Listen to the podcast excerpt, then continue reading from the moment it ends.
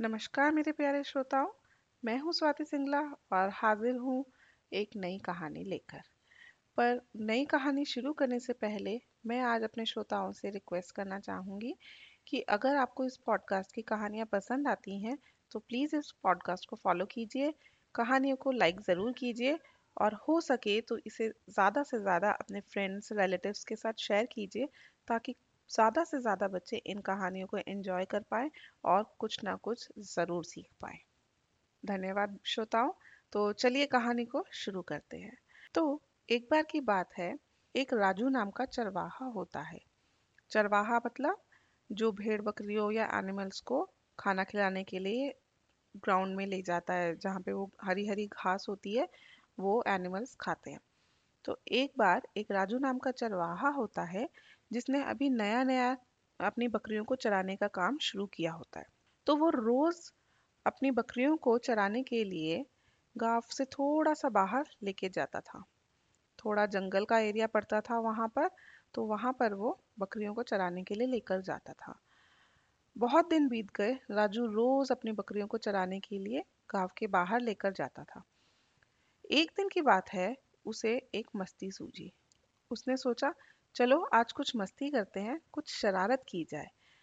तो वो बहुत सोचता है और उसे एक शरारत सूझती है। वो सोचता है, चलो, गाँव वालों को बुद्धू बनाते हैं। तो उसने ज़ोर ज़ोर से चिल्लाना शुरू किया, बचाओ बचाओ, भेड़िया आया भेड़िया आया। जब गाँव वालों ने ये आवाज़ सुनी तो वो बहुत डर गए और सब के सब गाँव वाले उसकी मदद करने के लिए, उसकी हेल्प करने के लिए भागे। पर जैसे ही गाँव वाले वहाँ पर भागे तो क्या देखते हैं?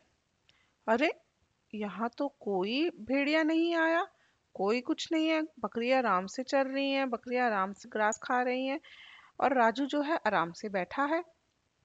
तो गाँव वालों ने उससे पूछा, कहाँ है भेड़िया? कहाँ है? तुम तो चिल्ला रहे थे कि भेड़िया आया भेड़िया आया। तो राजू ने हँसते हुए बोला मैं तो मज़ाक कर रहा था। कोई भेड़िया नहीं आया मैं तो मस्ती कर रहा था तुम्हारे साथ। गाँव वालों को बहुत बुरा लगा। वो बोले, ऐसा भी कोई मज़ाक करता है? ये तो अच्छा मज़ाक नहीं था। पर राजू को कहाँ कुछ समझ आने वाला था। बहुत सारे दिन फिर से बीत गए। राजू को वही शरारत फिर से सूझी। एक दिन वो फिर से अपनी बकरियों को चराने के लिए लेकर गया और फिर वहाँ से फिर से चिल्लाया, बचाओ बचाओ, भेड़िया आया भेड़िया आया। इस बार फिर से सेम चीज़ हुई। गाँव वालों ने उसकी आवाज़ सुनी और भागे भागे उसकी हेल्प करने के लिए पहुँचे। पर फिर से वहाँ जाकर क्या देखते हैं? अरे, कोई भेड़िया नहीं है यहाँ पर। बकरियाँ आराम से चल रही हैं, अपना ग्रास खा रही हैं और राजू चरवाहा जो था आराम से बैठा है वो तो। तो उन्होंने फिर से राजू से पूछा, राजू, तुम तो कह रहे थे, तुम तो चिल्ला रहे थे कि एक्चुअली कि भेड़िया आया भेड़िया आया कहाँ है भेड़िया? यहाँ तो कोई भी नहीं है। तो राजू ने फिर से हंसकर बोला मैं तो मज़ाक कर रहा था, कोई भेड़िया नहीं है। मैंने कितना अच्छा बुद्धू बनाया आप लोगों को। बुद्धू बन गए, बुद्धू बन गए। इस बार गाँव वालों को बहुत गुस्सा आया। बोले, ये कोई बात होती है? ये कोई मज़ाक करने का तरीका है? इस तरह का कोई मज़ाक नहीं करता। झूठ बोलना अच्छी बात नहीं होती, राजू। पर राजू, अपनी मस्ती में ही गुम था। उसने गाँव वालों की एक बात भी नहीं सुनी और वो अपनी बकरियों को लेकर चलते बना। फिर से बहुत सारे दिन बीत गए। फिर से एक दिन राजू को फिर से शरारत सूझी। उसने फिर से चिल्लाना शुरू किया, बचाओ बचाओ, भेड़िया आया भेड़िया आया। पर अब की बार असली में भेड़िया आया था और राजू डर के चिल्ला रहा था कि कोई तो मुझे बचा लो, भेड़िया आया है, भेड़िया आया है, कोई बचा लो। पर अब की बार गाँव वालों ने जब उसकी आवाज़ सुनी तो उन्होंने बोला हाँ छोड़ो, ये तो झूठ ही बोलता है। ये हमेशा मज़ाक करते रहता है और झूठ बोलता है। हमें इसके पास जाने की कोई ज़रूरत नहीं है, क्योंकि कोई भेड़िया नहीं आया है। ये तो झूठ बोल रहा है। यही सोचकर कोई गाँव वाला उसकी हेल्प करने के लिए नहीं गया।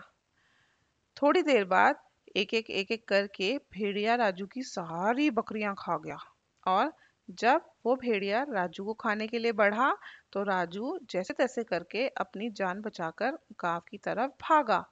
जब वो गाँव पहुँचा तो उसने गाँव वालों को बताया अपनी सारी कहानी कि ऐसे भेड़िया आया था और उसने पूछा कि आप लोग मेरी हेल्प के लिए क्यों नहीं आए इस बार?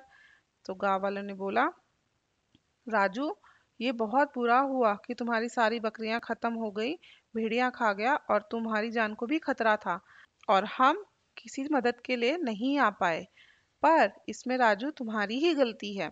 अगर तुमने पहले दो तीन बार झूठ नहीं बोला होता तो हम मदद के लिए ज़रूर आते जैसे पहले आए थे।